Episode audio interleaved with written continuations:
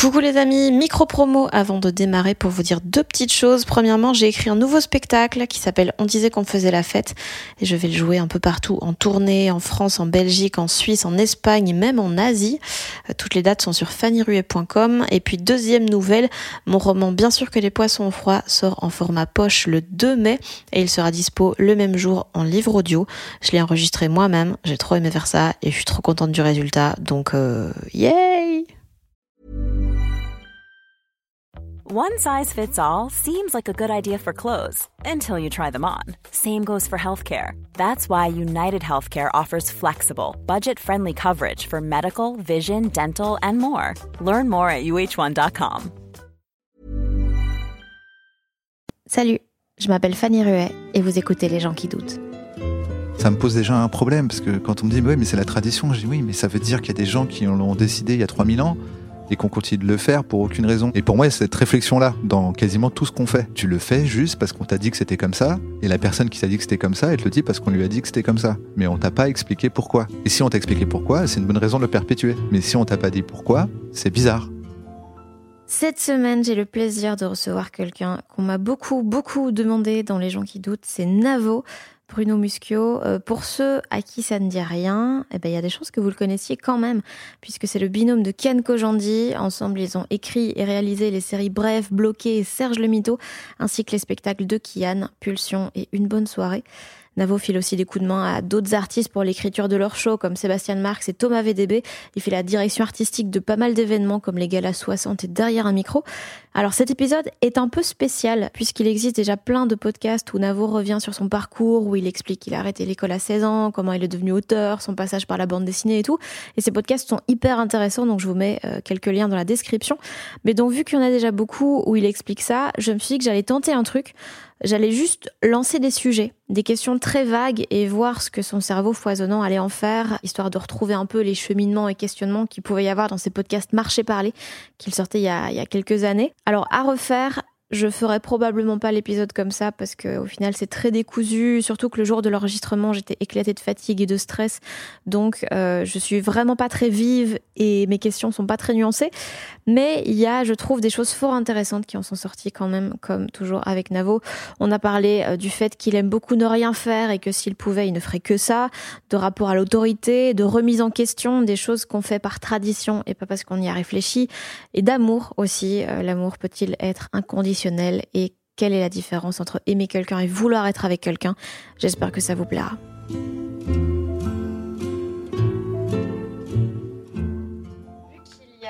déjà un milliard de podcasts où tu racontes ton parcours et tout, bah, je me suis dit que on allait plutôt parler du parcours. Kian. bah, avec euh, plaisir. Raconte la bio de Kian. Kian est au centre de ma vie, donc. Euh, bah, tu m'étonnes. C'est comme si tu demandais à la Terre de parler du soleil. Ah. Et vu aussi que tu ne fais plus de marché-parler, j'allais faire un marché-parler forcé où j'allais juste te donner des thématiques et attendre que Ah, tu, te fais plus chier, quoi, c'est fini. Non, si, en vrai. L'interview, bah, quoi bon. Oui, non, c'est juste. De toute façon, il parle tout seul, Navo, donc. Euh, j'ai juste à lui dire un mot, puis après, euh, je le laisse. Vas-y. Euh, barrière. Qu'est-ce qu'une barrière? Ça, ça me fait penser à. Euh, en ce moment, je regarde beaucoup de trucs d'Étienne Klein. Et Étienne Klein, c'est vraiment ça, quoi. C'est, tu le vois, il peut, c'est un, un, vulgarisateur scientifique, un philosophe des sciences. Et genre, quand on lui dit, un, je suis en train de le faire, quand on lui dit un truc, il part. C'est, c'est intéressant. Donc, moi, je suis content de le regarder. Mais tu dis, mais les gens disent bonjour. alors, le jour. Et vraiment, après, il part et c'est hyper intéressant, il a fait, parce que scientifiquement, voilà. Et après, il part et je fais, super, merci Étienne. Est-ce que les gens te reprochent des fois de trop euh, être en mode euh, je suis le génie du groupe? Non, mais je suis pas le génie du groupe. C'est un peu l'image que tu renvoies quand même. C'est le, sage. Euh. Ah non, je crois, mais je crois pas être trop relou. J'ai pas dit que c'était relou. Bah parce que sinon, qu'est-ce qu'on peut reprocher à bah, ça peut saouler des gens. Ah, je sais pas. Non, en fait, euh, contrairement à ce qu'on pourrait croire, puisque finalement, les gens qui me connaissent pas ne me voient qu'à un endroit où on me demande de raconter ma life. Ouais. On pourrait croire que je suis comme ça tout le temps, mais non, je suis. Euh, non, je sais pas. Toi, tu me connais dans la vie, t'as l'impression que je suis comme ça. Genre, euh, t'es en train de parler, je fais arrête tout, écoute-moi. Non. J'ai quelque chose d'intelligent à dire. Mais vu qu'on ne se voit que dans des contextes de travail, je sais pas comment t'es dans la vie de tous les jours. Ah oui, bien sûr, mais tu vois, dans le contexte de travail, mon but c'est d'accoucher les autres. Donc c'est, je la ramène pas tant que ça. Quand on se voit, je sais pas, par exemple, toi et moi, on fait noir. Ouais. Mon but c'est que, ou on fait 60. Mon but c'est que tu, Ben, on est tous les deux du genre à pas parler, donc euh, oui, mais je te laisse l'occasion de parler. oui, c'est très gentil d'avoir. C'est pas, je me dis, ah, un silence, vite, je vais lui expliquer pendant une heure et demie qu'est-ce que 60, qu'est-ce qu'une minute, pourquoi une minute? Je- je- C'est vrai que je- c'est plutôt Kian qui a tendance à faire ça en fait. Euh, vous en parliez dans le roast avec Thomas, euh, ça m'a tellement fait rire. Ah oui, a oui. tendance à expliquer des choses qu'il vient de découvrir parce qu'il est tellement content de les avoir découvertes. Ouais, et c'est marrant parce qu'il est pas vraiment comme ça. euh, je pense qu'il est comme ça avec les gens avec qui il est pas forcément 100% à l'aise. C'est pour combler le, le vide, genre. Ouais, je pense qu'il a peur du. En fait, c'est. euh, Mais tu vois, finalement, on parle de Ken. comme, comme, comme, en fait, une de ses qualités, moi, que je trouve que c'est vraiment une vraie qualité, on va dire, en termes de civisme et de relation avec les autres, c'est qu'il a peur de que ça se passe mal. Ouais. S'il y a un silence et qu'il l'interprète comme une gêne ou un malaise, il va vouloir le remplir. Alors Mm. que quand il est avec des gens, par exemple, quand il est avec moi, on peut se taire pendant trois heures et il n'y a pas de problème. Mais je pense que c'est son besoin de dire attends, faut que je sois un bon, un bon hôte ou un bon, euh, faut que je sois dans une relation euh, qui intéresse l'autre. Donc s'il y a un silence, faut que je le remplisse. Et je pense que c'est Mm. plus ça en fait. Ça c'est la version sérieuse. C'est plus marrant dans le roast quand on dit Oui. euh, arrête de faire le daron. Euh, quand j'ai quand j'ai dit à des gens que tu venais dans, dans les gens qui doutent, il y en a plein qui m'ont dit mais, euh, mais Navo il doute pas? Bah après ça dépend. Est-ce que tu entends par euh, déjà le titre de ce podcast? Parce que ça, moi ce que je connais c'est Anne Sylvestre et donc c'est j'aime les gens qui doutent. Mhm. Et donc, c'est dans mon cas, ben, j'adore les gens qui doutent. Je travaille avec des gens qui doutent. Mhm. Donc, a priori, j'ai ma place Oui, mais dans un truc qui s'appelle les gens qui doutent, dans le sens j'aime les gens qui doutent. qu'est-ce que t'aimes dans le doute? Qu'est-ce que le doute? Définis qui- le doute. Voilà, c'est ça. Et c'est ce qui est intéressant aussi, parce que moi, je doute tout le temps. Mais en fait, il y a doute, il y a deux sens, je pense. Parce que pour moi, il y a un sens qui est plutôt scientifique. Tu vois, on dit souvent euh, l'esprit scientifique, euh, la démarche scientifique, c'est le doute. Mhm. D'ailleurs, c'est mal interprété. Souvent, on dit les scientifiques qui doutent, euh, c'est la preuve qu'ils savent rien et donc euh, il faut prendre de la chloroquine. Alors qu'en fait, c'est le contraire. C'est une espèce d'humilité importante à avoir dans le doute pour s'approcher le plus possible de la vérité. Si tu doutes de rien, bah tu doutes pas non plus des choses sur lesquelles tu as tort, donc tu t'approches pas de la vérité. Donc si tu en quête de vérité, mieux vaut douter. Et il y a l'autre euh, interprétation de doute qui est euh, Ah, je sais pas, euh, je sais pas où j'en suis, je sais pas, je doute. Et ça, je l'ai pas trop. Je pense. Donc finalement, je doute, mais d'une bonne façon. Et j'aime les gens qui doutent. Donc je crois que je suis le bienvenu dans ce podcast. ok. Je me sens très bien dans ce podcast. Ah, c'est gentil. J'espère que tu y es confortablement installé. Ouais. Et du coup, euh, d'où- ça vient le, le fait déjà que toi t'aimes les, bah, les gens qui doutent, comme tu le dis? Et euh, bah, déjà, on va répondre à ça. Ah Bah justement, je pense que quelqu'un qui doute, c'est souvent quelqu'un qui trouve. C'est la première définition que je donnais du doute. C'est-à-dire que euh, je dis pas que j'aime les gens qui doutent d'eux-mêmes. Pour moi, il n'y a pas à douter de, de soi-même. euh, C'est plus une, euh, un biais. J'ai l'impression un peu psychologique. euh, Tu vois, il y a des gens, ils sont là, ils, sont, ils ont du succès. Beaucoup d'artistes avec qui je travaille, ils ont là le succès et ils doutent de leur talent ou ils doutent de du fait qu'ils aient quelque chose à faire ici, etc. Et ça, je pense que c'est plus un, un, un trait de personnalité. Mais la plupart des artistes ont aussi un doute qui est hyper intéressant, c'est qu'ils se renseignent parce qu'ils doutent. Et toi, t'as jamais ce doute de toi-même? J'ai pas trop le doute de moi-même, ou en tout cas, si je l'ai, bah, j'avance pour euh, résoudre, tu vois, pour euh, trouver la vérité derrière le doute. Si je doute que un truc que j'ai dit est malin, euh, eh ben, je réanalyse ce que j'ai dit, je vois pourquoi je doute, en me disant, attends, qu'est-ce qu'est-ce qui me met le doute là? Si quelqu'un vient me mettre le doute en disant, ok, mais as-tu pensé à ça? Ah ouais. Mais du coup, pour moi, c'est hyper positif le, le doute. Non, toi, tu le vis mal le doute? Euh, bah, Non, parce que je, je, je nage dedans. En fait, j'ai zéro certitude. Ouais. Et euh, non, bah, oui, c'est plutôt flippant. Mais d'un autre côté, je, je peux pas en avoir entièrement peur parce que sinon c'est plus possible en fait. C'est, euh, je- je saurais pas évoluer dans ce truc où il y a zéro repère. Donc c'est juste, je pose des des hypothèses et je me base dessus. Et puis si elle n'était pas bonne, bah, après je réanalyse et je refais dessus. Voilà, bah ça c'est la qualité des gens qui doutent. Je préfère largement ça à quelqu'un qui est blindé de certitude.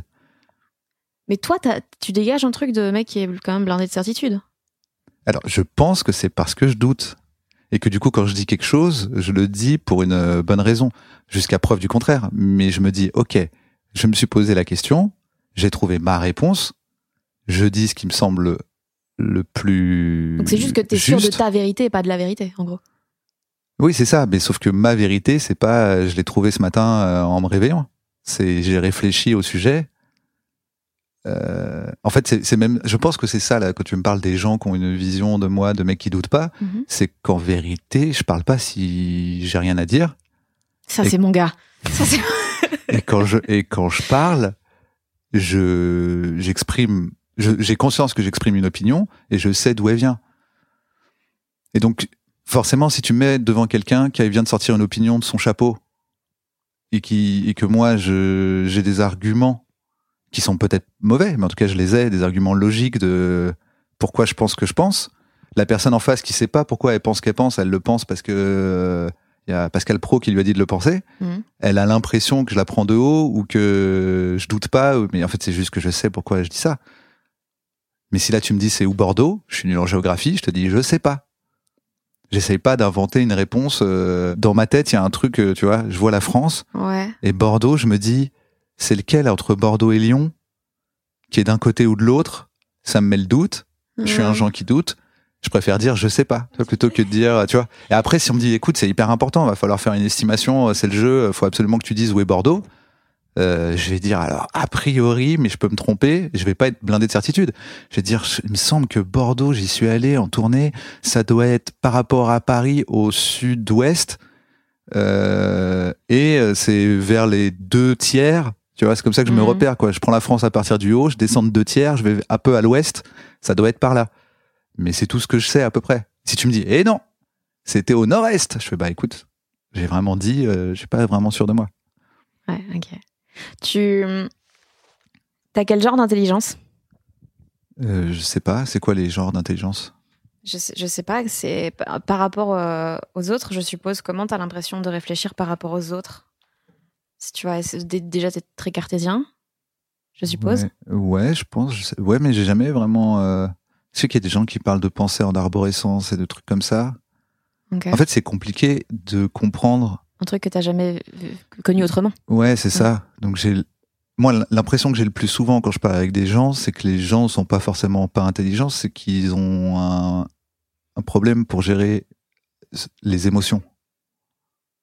J'ai l'impression que c'est ça. C'est que soit ils les jettent, ils les rejettent leurs émotions, mhm. soit, enfin souvent ils les rejettent. J'ai l'impression. C'est qu'ils les mettent de côté. Après, ça les déborde. Après, ils montent en l'air. Moi, je passe, je, fais, je passe mon temps à faire le médiateur dans des trucs, des groupes, des parce que je dis non, mais ça s'entend complètement. Mais pourquoi euh, tu nous en as pas parlé euh, quand c'est arrivé? Qu'est-ce qui fait qu'on est six mois plus tard et que tu viens euh, hyper en colère m'expliquer que ça et ça c'est inacceptable on aurait pu t'éclairer, on aurait pu savoir, on aurait pu réagir. Et donc il y a un peu ce truc-là. La sensation que j'ai quand je parle avec pas mal de personnes, c'est qu'elles ont, et peut-être c'est dû à mon milieu, où je travaille avec beaucoup d'artistes, c'est que c'est des gens qui sont hypersensibles et qui ont du mal à prendre leurs émotions comme juste des petites lumières qui s'allument. Moi, j'ai l'impression que quand je ressens un truc, c'est un, comme une petite alarme. Et que du coup, je l'écoute, je regarde où est-ce que ça sonne, sur une espèce de tableau de bord, et je dis, ah tiens, ça sonne à euh, je me sens euh, vexé. Qu'est-ce qui s'est passé avec cette personne pour que je me sente vexé? En fait, je remonte le truc. Soit ça vient de moi, et je dis, mais non, mais c'est sûr, en fait, c'est pas du tout vexant ce qu'il a dit, c'est moi qui l'ai mal interprété, je devais manquer de, de vitamine D à ce moment-là. Soit je dis, c'est vrai que c'est un peu vexant, il va falloir que j'éclaircisse, j'appelle la personne tranquille, je suis plus sous le coup de l'émotion, et je lui dis, euh, mais quand tu m'as dit ça, tu voulais dire quoi exactement? La personne s'explique. Si c'est réellement vexant, je dis bah écoute, c'est hyper vexant. Si, si ce qu'elle m'explique me rassure, je dis ah, ok, je suis rassuré. Excuse-moi, je voulais pas te prendre la tête. Et j'ai l'impression que beaucoup de gens font pas ça. Je sais pas si ça relève de l'intelligence, mais euh, en tout cas, c'est quand tu me dis par rapport aux autres, c'est ce que je mhm. vois chez les autres. Et comment t'es arrivé à ce fonctionnement où tu t'acceptes en fait que c'est un, un signal? Bah je sais pas trop. Parce que c'est pas le réflexe premier là? Ah ouais? Bah, je sais pas, j'ai l'impression. En général, euh, on juste on ressent un truc et on fait ah. Ah oui, mais mais du coup, c'est intéressant de savoir pourquoi on. Ah, mais hyper intéressant. Mais pourquoi c'est on juste que- ressent Non, mais tu vois, normalement, tu es censé. Moi, s'il m'arrive un truc, je me demande pourquoi. Oui, mais moi, je sais pas, j'ai l'impression que souvent, les gens, et moi y compris, on gère les conséquences plutôt que les causes. Et c'est genre, euh, même pour des trucs à la con, genre, je me dis, ok, je, je vais trop sur, sur euh, Instagram. Ouais. Et je vais essayer de me ré- de réfléchir à comment supprimer Instagram, enfin, pourquoi supprimer Instagram de mon téléphone, comment limiter et tout. Alors que la vraie question, c'est pourquoi j'y vais? Pourquoi? Parce que j'ai besoin de validation, j'ai besoin que, de sentir que les gens y m'aiment, j'ai besoin de savoir qu'ils aiment mon travail et tout. Bah donc tu l'as fait, tu vois. Ou- Oui, parce que je me force et que je l'ai enfin réalisé. Mais j'ai l'impression que c'est pas du tout un réflexe. Bah oui, mais euh, je pense que alors dans ce cas-là, oui, peut-être c'est, je sais pas si c'est le mot cartésien, je sais pas, euh, c'est un truc d'ingénieur. Moi, si on me dit euh, ça marche pas, j'essaie de remonter à la source de ce qui marche pas. Ça me paraît le plus logique Oui, en fait. oui, oui, mais tu, tu trouves que les gens sont logiques? Non, justement. Quand tu me dis c'est quoi la différence que tu vois euh, Et ça te fatigue? De, de que les gens ils, ils aiment moins ce réflexe logique. Si, si pour toi ça te semble. Euh, oui, oui, ça peut être fatigant. Ça dépend du type de relation, puisque en général, j'essaye de pas me fatiguer avec ça. Si quelqu'un est borné sur quelque chose ou comprend pas un truc, je, je lui souhaite de tout mon cœur d'y arriver. Je dis ce que j'ai à lui dire en disant voilà, moi j'ai une piste. Peut-être c'est ça, peut-être c'est pas ça. Si la personne elle veut pas y aller, elle y va pas. Après, quand tu as des relations euh, profondes avec des personnes euh, avec qui tu dois vivre au quotidien et qui euh, tu dois avancer, oui, ça peut être fatigant. Mais j'imagine que c'est aussi fatigant pour la personne en face. Donc on est juste fatigué, quoi. On dit bon, ben ça marche pas. Est-ce que t'es fatigant? Je pense que ça dépend vraiment pour qui. C'est sûr qu'il y a des gens qui me trouvent fatigant. Il y a des gens qui me trouvent tout, vu que euh, je m'expose. Tu vois, je m'expose dans un truc où il y a des commentaires et des réseaux sociaux, donc je suis tout. Ça dépend de la personne. Je suis le plus grand génie que la Terre ait jamais porté. Je suis la pire personne du monde. Je suis le gars le plus agaçant. Je suis extrêmement beau et extrêmement moche. Je suis tout, en fait, ça dépend des gens.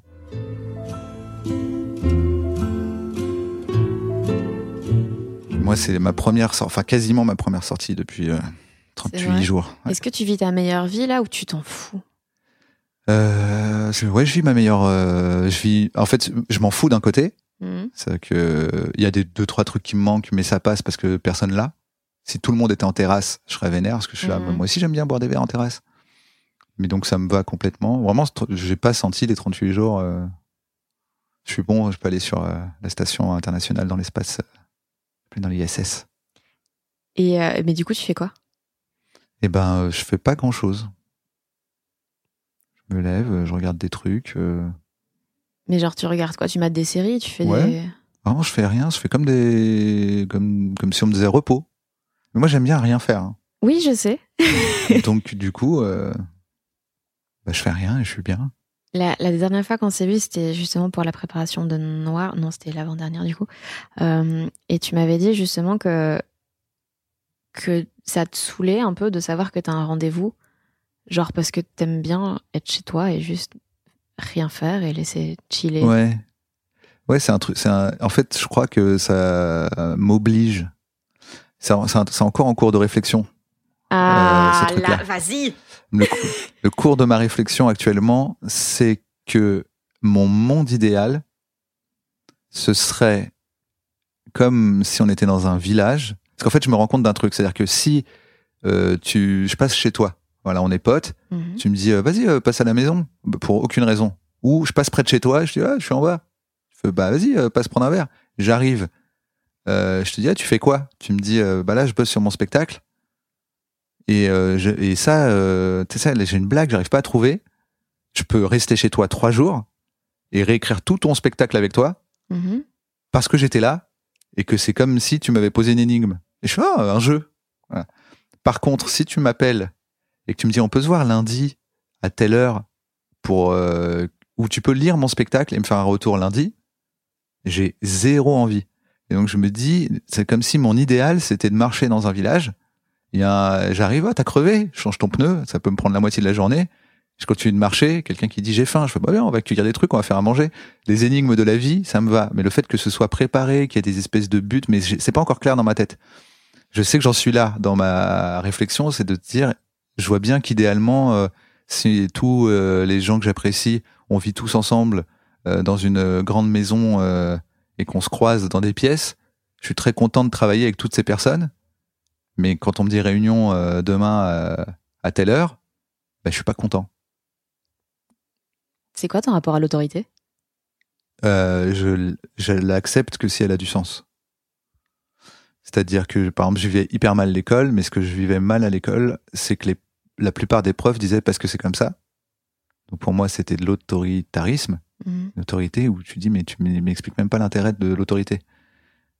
Je pense que si le prof avait pris deux minutes pour me dire, écoute, en fait, c'est parce que vous êtes 35 et que c'est une ZEP et qu'en fait il y a un programme et que nanana et que quoi une nanana. ZEP? Une ZEP, c'est une zone d'éducation prioritaire. En Ok. France, c'est les, euh, les endroits où les profs sont, le, sont en galère parce qu'il y a trop d'élèves, euh, à trop avec trop de problèmes, euh, voilà. avec aucun moyen. voilà. Je, je pense que vraiment, j'aurais dit Ah, ok. Et je me serais assis sagement Mhm. en disant euh, Taisez-vous, écoutez le cours. Vous voyez bien que c'est compliqué pour la, la personne en face. Mais comme ils disaient parce que c'est comme ça et pas autrement, sinon tu vas chez. Tu t'es collé, je disais Bah, colle-moi, si m'en bats les couilles de ta vie. Donc mon rapport à l'autorité. Et par exemple, tu vois, moi je suis réel et j'accepte complètement parce que j'aime pas être autoritaire. Je déteste qu'on me donne une autorité sur quelqu'un. Mais quand t'es réalisateur, t'as une autorité qui est logique. Que t'as une autorité sur un truc. En fait, c'est dans un but commun. Tout le monde est d'accord. On avance tous ensemble. C'est comme euh, s'il fallait naviguer ou s'il fallait. euh, pour moi, la répartition des, des tâches qui demandent euh, une autorité temporaire, je suis complètement d'accord. Mais l'autorité gratos, ça me. Et donc, c'est pour ça, quand je te dis réunion demain, mon premier réflexe, c'est de dire pourquoi il y a une réunion. Cette réunion est-elle un mail? Tu vois, Qui est la grande Mhm. question de, du moment. C'est comme là de tous les gens qui partent en télétravail. Et à un moment, tu dis donc, on était d'accord que ça servait à rien de venir. Que c'était une autorité gratuite de dire Mhm. tu viens à 8 heures, tu pointes, tu pars à 18 heures. Si tu pars avant 18 heures, tu es un mauvais élément. Tu n'auras pas ta prime. C'est fou. Et moi, je- quand j'ai bossé dans des bureaux, c'était vraiment ça. C'était, bah, en fait, faut faire le moins de, le moins de trucs pendant le plus de temps possible. Puisque si je fais 1000 trucs dans la matinée, j'ai pas le droit de partir. Mhm. Donc, je vais faire un truc très lentement jusqu'à 18 heures. Et je disais, ben, c'est fou, parce que qu'est-ce que vous avez pas compris dans le, dans le système pour mettre les gens dans, dans une situation où ils vont travailler le moins possible pour pas avoir plus de travail en étant payé pareil? Mhm. Et aujourd'hui, comment, du coup, dans tous les tafs que t'as, t'arrives à, à avoir ce rythme de travail où c'est genre quand tu te sens, euh, quand t'as envie de bosser, quand tu te sens créatif, quand. Non, parce que sinon je fais rien. Donc en gros, là ma stratégie actuelle, c'est vraiment quasiment, à part deux trois exceptions, c'est que Kian. C'est Kian qui me dit euh, j'aimerais bien faire ça, et comme j'ai envie qu'il y arrive et que je suis content de le faire avec lui et que je sais que le voyage en lui-même va être trop cool euh, au-delà de la destination, ça me donne envie, donc je dis oui. Mais sinon, je ferai rien du tout. Mais vraiment, tu vois, la preuve, là, ça fait 38 jours, je fais quasiment rien. Seul truc que je fais, c'est si Kian m'appelle et qu'il me dit Ouais, euh, t'as pas une idée pour ça? Je fais Ouais, si, j'ai cette idée, cette idée. Maintenant, laisse pas tranquille. Et je retourne à rien faire. Mais c'est quand même intriguant. Quel- Genre, t'as maté quoi? J'ai maté quoi? Ouais, genre 38 jours. Il, il faut de la matière, quoi. Ah, que- mais tu sais, il y, a pas- il y a pas mal de plateformes de séries. Il y a un truc qui s'appelle YouTube. Ouais. Quand tu regardes une vidéo, après, il t'en propose une autre. Il y a la Switch et la PlayStation. Euh, et puis après, je suis pas tout seul. Je peux communiquer avec des gens aussi grâce à la magie d'Internet. Je suis pas tout seul en confinement, donc je parle quand même. Je suis pas euh, Mm. isolé. Euh, mais je pense que même isolé, euh, T'as zéro souci avec la solitude? Euh, je sais- pas. En fait, j'ai pas l'impression qu'on. En fait, je crois que le vrai, le vrai truc avec le confinement, c'est la sensation qu'on nous impose quelque chose qui crée. C'est-à-dire que si c'était arbitraire, encore une fois, Mhm. si pour zéro raison, il y a Emmanuel Macron, pour qui j'ai même pas voté, qui me dit euh, t'es obligé de rester tout seul chez toi, je dis non. Mais là, en fait, il y a une pandémie mondiale. Donc, on me dit t'es obligé d'être tout seul. De, je dis bah oui. Sinon, ben, c'est bien. Mm. Venez, on le fait tous. Je sais pas, il y a un truc qui est. Comme c'est. Moi, tant que c'est cohérent, je suis d'accord. hein. C'est quand on m'explique pas que je m'énerve. Que, Oui, enfin, mais que c'est pas parce que c'est cohérent que ça va rien te faire. Oui, là, il se trouve que, euh, oui, s'ils avaient dit, bah, pour lutter contre la pandémie, il faut tous euh, qu'on fasse des joggings euh, à 7 heures du mat, bah, j'aurais été triste de faire des joggings à 7 heures du mat. Là, il se trouve qu'en plus, c'est un truc qui est pas. Mais ça veut dire que même un truc qui peut me plaire, c'est-à-dire être euh, tranquille chez moi, rien faire, si tu me l'imposes, ça peut me contrarier. Mm. C'est ce que je voulais dire. Est-ce que tu as déjà été surpris par euh, la différence entre euh, ce que ton rationnel et ton émotionnel te disent? Genre des trucs où tu, tu ne comprends pas une émotion ou que tu, genre de manière rationnelle, tu comprends quelque chose et pourtant tu as une émotion totalement inverse? Euh... Non, enfin, ça m'est déjà arrivé, mais ça m'a pas surpris. Pourquoi? Bah parce que c'est un peu la- une base de la vie, non de... C'est vrai que par exemple, t'es amoureux de quelqu'un qui est euh, mauvais pour toi. T'as une différence entre ton émotion et ce que tu sais euh, rationnellement. Mais ça te fait quoi? À toi qui aimes bien avoir les raisons? Ben, ça me fait travailler sur les raisons. C'est de dire, alors attends, euh, comment j'analyse ça, tu vois? Par exemple, ça, ça, je trouve que ça aide vachement à comprendre que les gens, ils sont pas tout blancs ou tout noirs. Le côté, euh, c'est un connard, point. En fait, les, tout le problème de séparer l'homme de l'artiste, c'est exactement ça. C'est-à-dire que si dans la société, il y a autant de débats et que personne n'arrive à vraiment... Euh, c'est genre, attends, faut-il séparer l'homme de l'artiste? Si une- toute une société euh, y réfléchit, toi, qui es toi-même comme une société, ça t'arrive dans ta vie. C'est-à-dire que finalement, la personne qui dit oui, mais bon, Polanski, euh, quand même, ces films, ils sont, gé- ils sont géniaux, c'est pas très différent que quelqu'un qui dit euh, bon, c'est vrai, il est alcoolique, mais vous le connaissez pas comme je le connais. Hmm. C'est vrai qu'il me tape, mais euh, tu vois. Et donc, c'est Mm. intéressant de l'analyser, de dire est-ce que je ferais pas mieux d'accepter que je peux aimer quelqu'un qui est mauvais pour moi, de savoir qu'il est mauvais pour moi et de pas m'en vouloir de l'aimer? C'est la différence entre aimer et avoir une relation. Il y a des gens que j'aime avec qui je peux pas avoir de relation. C'est pas possible.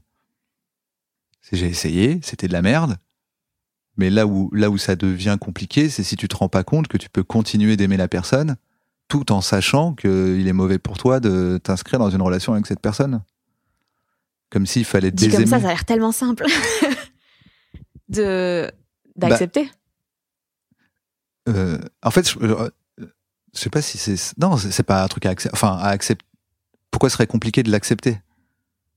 Puisqu'en fait, justement, je te dis l'inverse. C'est-à-dire que les gens qui disent tu devrais passer à autre chose, et la personne en face qui dit mais je n'arrive pas à cesser de l'aimer. Moi, ce que je dis, c'est mais vous n'êtes pas dans le bon problème. Qui t'a demandé de cesser de l'aimer? On te conseille de cesser et tu te conseilles de cesser de la fréquenter. Oui, mais même ça, parce que si t'aimes quelqu'un, t'as envie de la fréquenter. Bah, bah non, la preuve. C'est que quelqu'un qui dit je l'aime, mais cette personne est mauvaise pour moi, elle est donc en train de dire je l'aime, et le fait que je l'aime, Oui, mais t'as envie d'essayer. T'as as envie de changer la conséquence qui est que ça se passe mal. Mais tu te dis, si je l'aime, peut-être qu'on peut trouver une façon pour que ça ah fonctionne. oui, bah ça c'est super, faut le faire. Mais si ça fonctionne pas, faut arrêter. Oui, mais, Mais tu faut pas arrêter de l'aimer. mais tu peux pas être sûr que ça marchera jamais. Peut-être il y a une chance sur 100 000 que vous trouviez la bonne configuration, machin, et tu vas dire, attends, attends, je vais la trouver, je vais la trouver. Bah c'est le. Si ta conclusion c'est ça vaut encore le coup d'essayer, continue d'essayer. Mais si la conclusion qui consiste à dire que ça, vaut le coup de continuer d'essayer, elle est juste due à la cause qui est que tu l'aimes, c'est pas bon. C'est-à-dire que moi, si tu me dis ça, je dis ouais, mais le fait de l'aimer, c'est pas du tout suffisant. Si tu l'aimes et que cette personne te fait du mal et que t'es malheureuse au quotidien, pourquoi tu veux quand même essayer? Si t'as des bonnes raisons de continuer d'essayer, tu dis bah en fait, euh, cette personne a entamé une thérapie et je sais euh, qu'elle est en train de bosser. Je fais ok, c'est une bonne raison. Je me suis dit la seule raison c'est que je l'aime. Je fais mais non, c'est pas une bonne raison. Puisqu'on choisit pas qui on aime, on choisit avec qui on est. On choisit pas qui on aime. Est-ce que t'es un bon ami? Euh, bah, c'est comme. Je, malheureusement, je vais toujours répondre la même chose. Ça dépend, ça dépend pour qui. Pour les gens qui continuent de partager une amitié avec moi, j'imagine que oui. Et pour les gens qui sont partis, non. Enfin, je sais pas. Je pense que c'est des questions de se correspondre. Mais genre, est-ce que des fois, tu as des comportements, tu te dis, putain, j'aimerais bien ne pas avoir ce comportement-là, mais je suis plus égoïste que je n'ai envie d'être une bonne personne? Euh, alors, je vais jamais répondre simplement, je suis désolé. Non, mais tant mieux. hein. Euh, non, mais il y a une raison qui est que euh, l'idée, c'est d'être avec des gens qui te supportent. Donc, pour moi, quand tu commences à te dire ah, j'aurais préféré ne pas agir comme ça pour plaire à l'autre, je trouve qu'il y a un problème. C'est que tu dis mais pourquoi tu devrais te transformer pour l'autre? Tu devrais te transformer pour toi-même. Et tant mieux si l'autre t'a montré quelque chose que tu n'aimes pas en toi. Mais si c'est un truc avec lequel tu es censé être d'accord, mais que juste pour quelqu'un d'autre, tu veux le changer, il y a, ça pose un, un problème. Je sais pas si je suis. Si, si, si, totalement. Donc du coup, ça fait que j'ai pas trop cette situation-là parce que j'essaie de m'entourer de gens qui me comprennent et je m'explique en fait. Tu vois, je vais dire, moi, je suis pas du matin. Donc si tu le prends perso, que je voyais pas venir à ton truc parce que c'est le matin, sache que c'est pas contre toi, c'est contre le matin. Maintenant, si toi, tu as un besoin euh, absolu, tu as vraiment un, vrai, un réel besoin qui s'entend et qui a peut-être de bonnes raisons que je me lève le matin, sache qu'on n'est pas fait pour traîner ensemble et que c'est pas grave, c'est de la faute de personne, c'est juste qu'on se correspond pas. Mais si maintenant toi, ça te fait rien qu'on se voit l'après-midi plutôt que le matin, sache que je serais plus heureux si on se voit l'après-midi. Donc tu te retrouves avec les personnes qui te correspondent. Si maintenant, quand la personne me dit, mais c'est hyper important de se lever le matin, et que je rentre chez moi, je me dis, putain, attends, il faut que je réfléchisse pour moi-même, mais c'est vrai, je fais, je fais, gâche mes matins. Là, ça devient mon problème à moi que je dois résoudre, et je remercie la personne de m'avoir. Euh, c'est comme quelqu'un qui vient te dire, euh, là, t'es pas un bon féministe. Si toi, dans l'absolu, tu dis, mais je veux être féministe, bah, t'écoutes attentivement euh, ce que dit la personne, ça t'alimente pour t'améliorer. Mais si la personne dit, t'es pas un, moi je trouve que t'es pas un très bon capitaliste. Je- moi, je veux pas être capitaliste. Donc je dis, bah oui, je sais. Et si ça t'embête, on va pas traîner ensemble. C'est quoi le dernier truc que, du coup, t'as remis en question de cette façon parce que quelqu'un t'avait fait la remarque et où tu t'es dit, putain, ouais, en fait, ça me va pas? Euh, je sais pas, parce que je trouve que c'est, enfin, pour moi, c'est tout le temps. Pour moi, tu passes ton temps à avancer vers euh, ce que tu considères comme la meilleure version de toi-même. Mais il n'y a pas eu des, des switches particuliers dernièrement où tu t'es dit, putain, ça, je. Bah, en fait, j'ai l'impression que si tu t'inscris dans la démarche dont je parle, tu as rarement des switches parce, Parce que, tu passes à ton petit, temps à ouais. tout faire petit à petit. Mais du coup, euh, ça peut, bah, en gros, euh, si tu me prends il y a 10 ans et que tu me compares, on dirait un switch, mais je pense que c'est une évolution. En fait, c'est tout l'intérêt de quand il y a un article qui passe. euh, en fait, t'es de plus en plus précis. Euh, je sais pas, par exemple, là, je prenais féminisme. Euh, après, on te dit oui, mais et le féminisme intersectionnel? Fais quoi? Tu vois? Hmm. Sauf qu'au moment où tu tu t'avances dans ce truc-là, tu fais ah ok, ouais, il y avait aussi tout ce pan que dont, dont j'ignorais l'existence. Et donc tu sais maintenant qu'il existe, mais c'est comme une petite avancée, tu vois? Ouais. Et du coup, quand après il y a un article précis sur un sujet de l'intersectionnalité, tu dis ah ok, à l'intérieur, c'est comme des ramifications, mais t'avances euh, petit à petit. Et, et c'est pour ça d'ailleurs que j'ai que je trouve que mais après ça là, je pars dans un autre truc mais que c'est un travers humain qui cause vraiment beaucoup de, de problèmes qui est qu'on n'est jamais au- en gros faut pas être euh, faut pas être fier de ce que tu viens d'apprendre parce qu'en fait il y a encore un million de trucs à apprendre derrière et le jour où tu seras Einstein euh, sachant qu'Einstein je pense qu'il était plutôt humble tu pourras la ramener en physique mais tu devrais beaucoup moins euh, te prendre pour euh, pour Dieu parce que tu as compris un truc avant-hier, tu vois. Je pense que c'est un truc que beaucoup de gens ont. Ils apprennent un truc hier, ils t'en parlent aujourd'hui comme s'ils le savaient depuis toujours, sans se rendre compte qu'ils en savent pas le millième. Et donc, c'est, y y a- je trouve qu'il y a un truc un peu problématique là-dessus. Parce que du coup, tu t'arrêtes. Tout d'un coup, tu as une certitude. Il n'y a, pas- il y a pas moins. Euh, bah, je reprends le même exemple. Il n'y a pas moins féministe que quelqu'un qui croit qu'il l'est parfaitement. Hmm. C'est l'argument numéro un. Quand tu dis à quelqu'un, euh, bah là, ça, c'est problématique ce que tu viens de dire, la personne qui te répond, ah non, moi je suis pas sexiste. Bah, c'est, il y a pas pire en fait. Tu dis, ah ok, waouh. C'est ouf. T'es la seule personne pas sexiste du monde. C'est trop bien. Parce qu'en fait, nous, on, on a réfléchi à plein de trucs et on se rend compte qu'on est tous sexistes, qu'on a tous des biais et tout. Et toi, en fait, t'es né. euh, c'est incroyable, tu vois. C'est le gars qui dit je vois pas les couleurs. Tu, tu vois pas les couleurs. C'est dingue. Mais en fait, c'est pas vrai. Il voit les gens, il voit des couleurs et juste, il se raconte qu'il voit pas les couleurs. Donc, quand on lui donne un article qui dit comment éviter euh, les biais racistes, il dit oh bah pas pour moi, ça sert à rien que je lise ce truc puisque je suis pas raciste. J'ai fait à une Étienne Klein là, tu vois par exemple. T'as dit un mot, je suis parti. euh, Mais c'est très bien. Je pense que je vais enlever toutes mes questions du podcast et juste. Tu vas mettre des bruits de rue, tu vas appeler ça marcher parler euh, Ouais. et tu vas relancer mon. Tu sais que j'ai compris seulement aujourd'hui le jeu de mots Radio Navo. Mais c'en est même pas un. Ah, fait, je vais appeler ça Radio Navo. Et effectivement, en, le, en me le disant, je me suis dit, ah, ça ressemble à Radio. C'est par rapport à Radio Nova, tu Ouais, sais. ouais, ouais. Je me suis dit, ah, ça ressemble à Radio Nova, mais on s'en fout. Ouais. En fait, je me suis plus dit, ah, c'est peut-être un problème, ça va trop ressembler. Bon, allez, Ouais. on s'en fout. Et après, des gens sont venus me dire, ah, pas mal le jeu de mots. Je suis Mhm. là, ouais, non, en fait, c'était pas. C'est juste mon nom qui ressemble. Donc, euh, Quel genre de conversation te stimule? Parce que, en fait, euh, tu... ça doit être assez angoissant, je trouve, d'être pote avec toi, dans le sens où ça doit être stressant de jamais être assez. Quoi? Tu trouves pas? Enfin, tu comprends? Jamais être assez? De jamais être assez. mais tout le monde est assez? Ouais, mais jamais être assez, tu vois, c'est pas.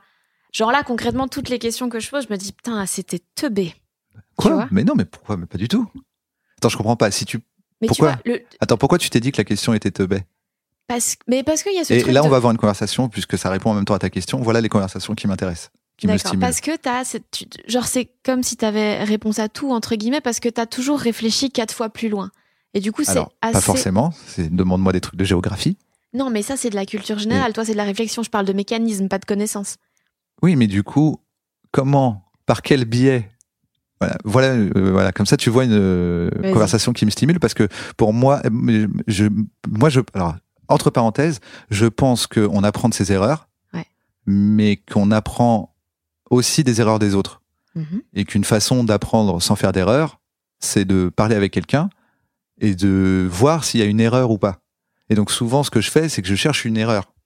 Ce qui veut pas dire que je considère que la personne est bête et qu'elle a fait une erreur. C'est que pour moi, on la cherche ensemble parce que Eh, j'aurais pu la faire. euh, Qu'est-ce qui se passe? Et viens, on arrête de la faire. Là, quand tu me dis, je pose une question, tu réponds à un truc, ma réponse était était pas bonne.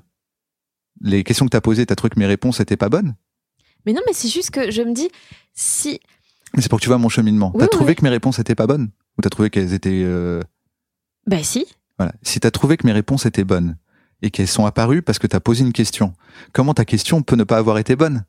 Mais oui, mais le truc c'est que je me dis, moi la plupart des questions que je pose, je saurais pas y répondre. Et le, le fait que Bah, toi, c'est- C'est bien, c'est pour ça qu'il faut poser des questions. Bah oui, mais le truc c'est que je me dis, putain, si il a la capacité de répondre à tout sans avoir à réfléchir en amont et qu'il peut juste la sortir comme ça, ça veut dire qu'il doit grave se faire chier quand il a des des conversations euh, classiques, tu vois. Parce que si tu es capable d'analyser et d'arriver à des conclusions aussi rapidement, mais les gens doivent être tellement lents pour toi. Alors attends, parce que ça c'est une autre question. Attends, parce que là, Vas-y, vas-y, tu c'est me parti. dis, tu me dis quand je pose les, mes questions, je me trouve bête. Mhm. Mais c'est le déjà que- c'est le principe d'une question. C'est-à-dire que c'est vraiment c'est comme un, un prof quand il dit à un élève t'es bête. Moi je dis à tous les élèves du monde, si un prof vous dit t'es bête, tu dis ben oui, c'est pour ça que je suis là. Si j'étais pas bête, je serais pas dans ta classe. T'es là pour m'apprendre des trucs. Ça part de ma bêtise. C'est-à-dire que juste que le mot bête, on le prend comme une insulte. Ouais. Mais en gros, c'est j'ai une ignorance et t'as as une connaissance et tu me la donnes. Là, tu fais une interview. Ça veut dire que, par définition, c'est forcément une ignorance, puisque le but d'une interview, c'est de récolter des informations sur une personne. Donc, ça, je comprends pas. Si je vais voir quelqu'un que je connais pas, je lui dis comment tu t'appelles?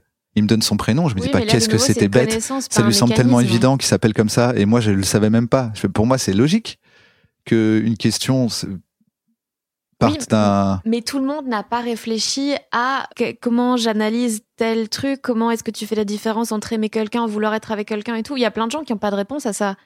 et qui juste un peu subissent les choses. Si toi, tu as eu la réflexion pour ça, si tu es capable de l'expliquer par A plus B et que ça me semble d'une simplicité teubée quand tu l'expliques. Mais après, c'est peut-être parce qu'on a des affinités.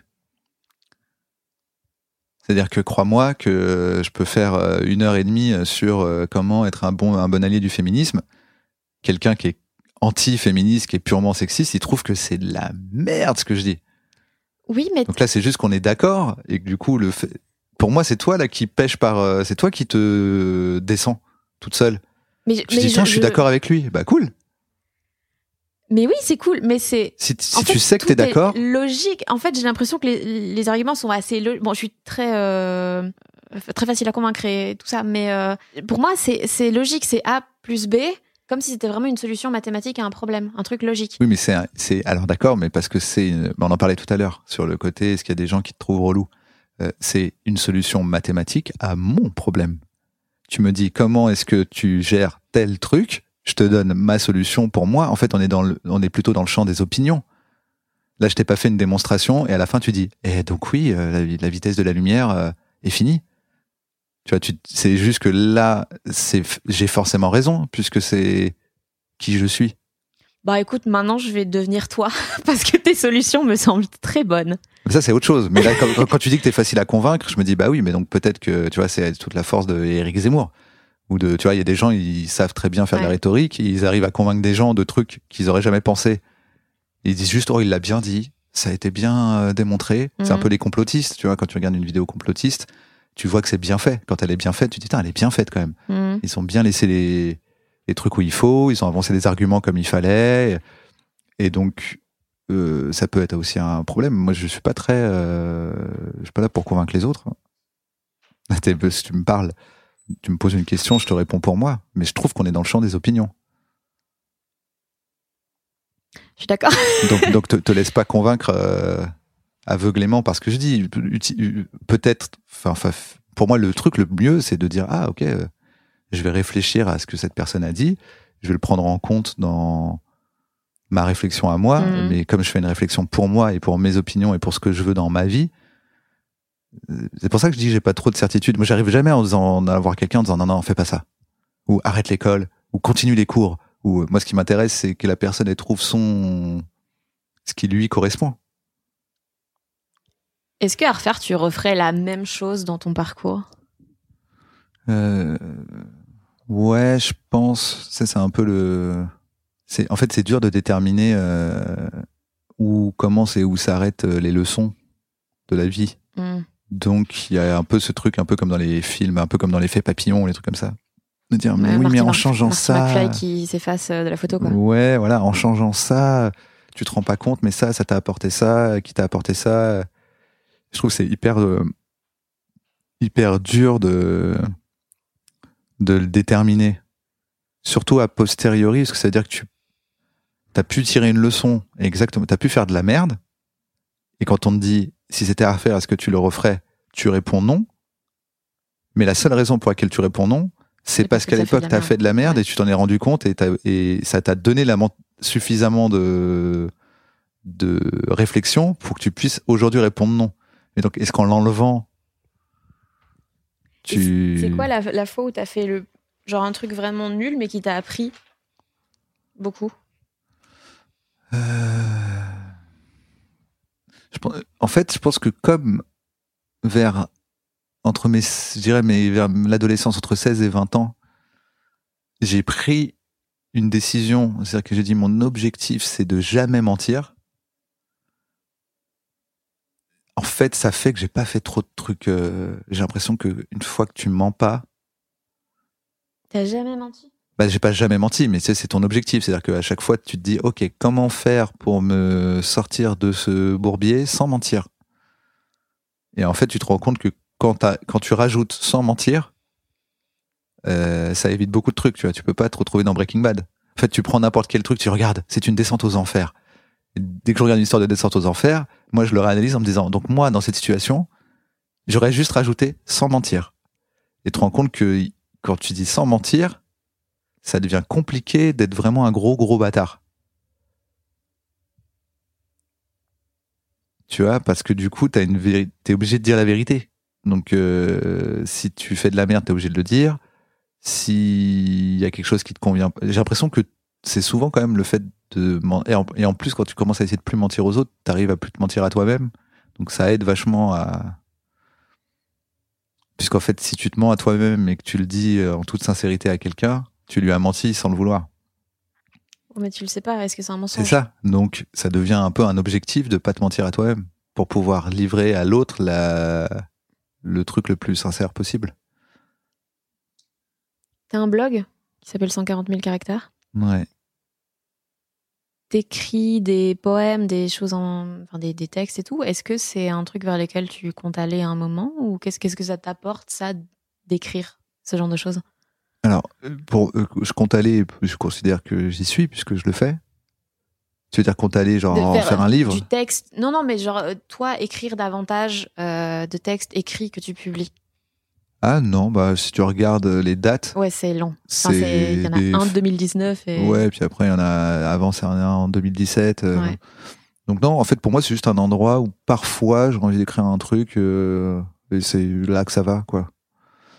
Et après tu sais pas ce que ça peut devenir, tu vois. À l'époque, j'avais écrit un truc qui s'appelait J'y pense et je souris ou un truc comme ça Mhm, ou pas loin. Et euh, c'est devenu un épisode de bref. mhm. Donc euh, c'est juste un endroit. euh, c'est des notes en public. En fait, en gros, c'est un blog dont je parle pas du tout. Je fais aucune promo. euh, là, je t'en- je t'en parle parce que tu m'en parles. Mais du coup, l'idée, c'est qu'à cet endroit-là, c'est vraiment euh, quelques personnes. euh, Je sais pas combien de personnes, euh, une petite centaine. Tu vois, je pense pas Mhm. qu'il y a grand monde qui lit ces trucs-là. Donc c'est une espèce de petit labo euh, à côté. C'est une espèce de ouais de, de je sais pas comment dire. C'est comme si c'est je sais pas comme si on te dit euh, tu savais que machin euh, en fait il avait un carnet dans son tiroir. euh, on l'a retrouvé. Voilà. Il y en a que huit que ça va intéresser. Tu vois, J'aimerais tellement lire le carnet de machin. Tu vois. Non, mais pourquoi tu. Enfin.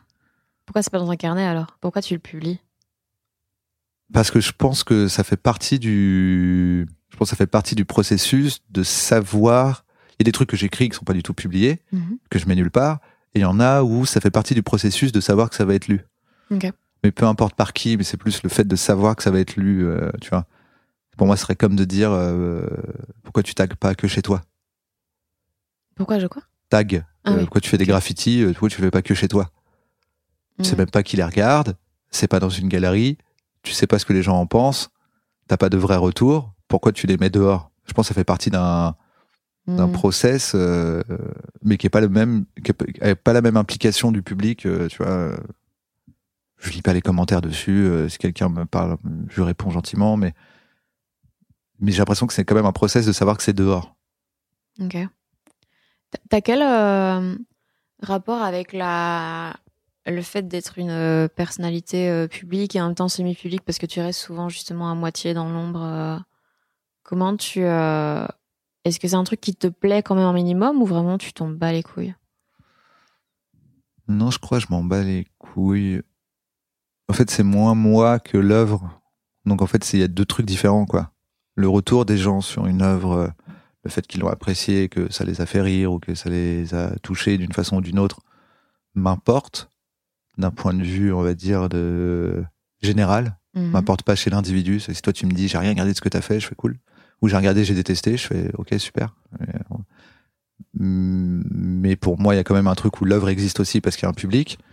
Et après, en tant que personne, de personnalité, bah, ça, ça, ça va un peu euh, avec, alors que ça devrait pas être obligé. euh, Tu vois, je suis là, je suis d'accord avec Faux, vous les Daft Punk, euh, ca- ca- cachez-vous si vous n'avez pas envie. Et du coup, le côté personnalité, moi, je trouve que c'est un peu euh, creux, quoi. Mais c'est pro- c'est un problème parce que je travaille avec beaucoup de gens où les retours que les gens font sur leur personnalité leur importent beaucoup. Mhm.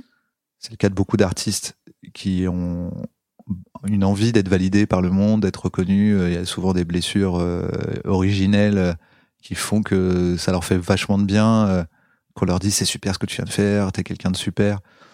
Donc je, je dis pas que ça sert à rien que les gens fassent des retours, même les retours un peu négatifs, parce que j'ai l'impression que il faut qu'il y en ait quand même quelques-uns de négatifs pour que la personne se dise ok donc je suis pas fou c'est bien 99% des gens qui me trouvent super. Mais je le sais grâce au, à ce 1% qui m'aiment pas. Sinon, peut-être que ça veut rien dire. Mais s'il y en a qui disent qu'ils aiment pas, et qu'il y en a plus qui disent qu'ils aiment, c'est qu'ils m'aiment. tu vois.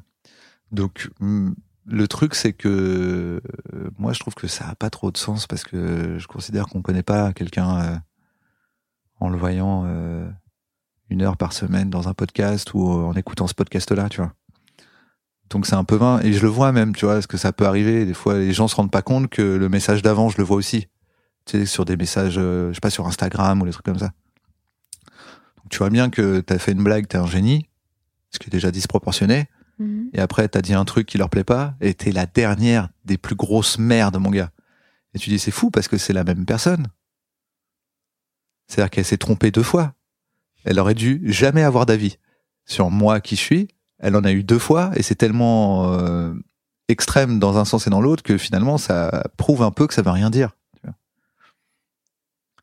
Tu. Du coup, ce côté euh, personnalité, je dis oui, bon. euh, Surtout que c'est différent du persona que t'as sur scène Mhm. si je montais sur, scène et que je mets en scène un personnage, euh, les retours que les gens font sur ce personnage, c'est intéressant parce que le personnage est une œuvre.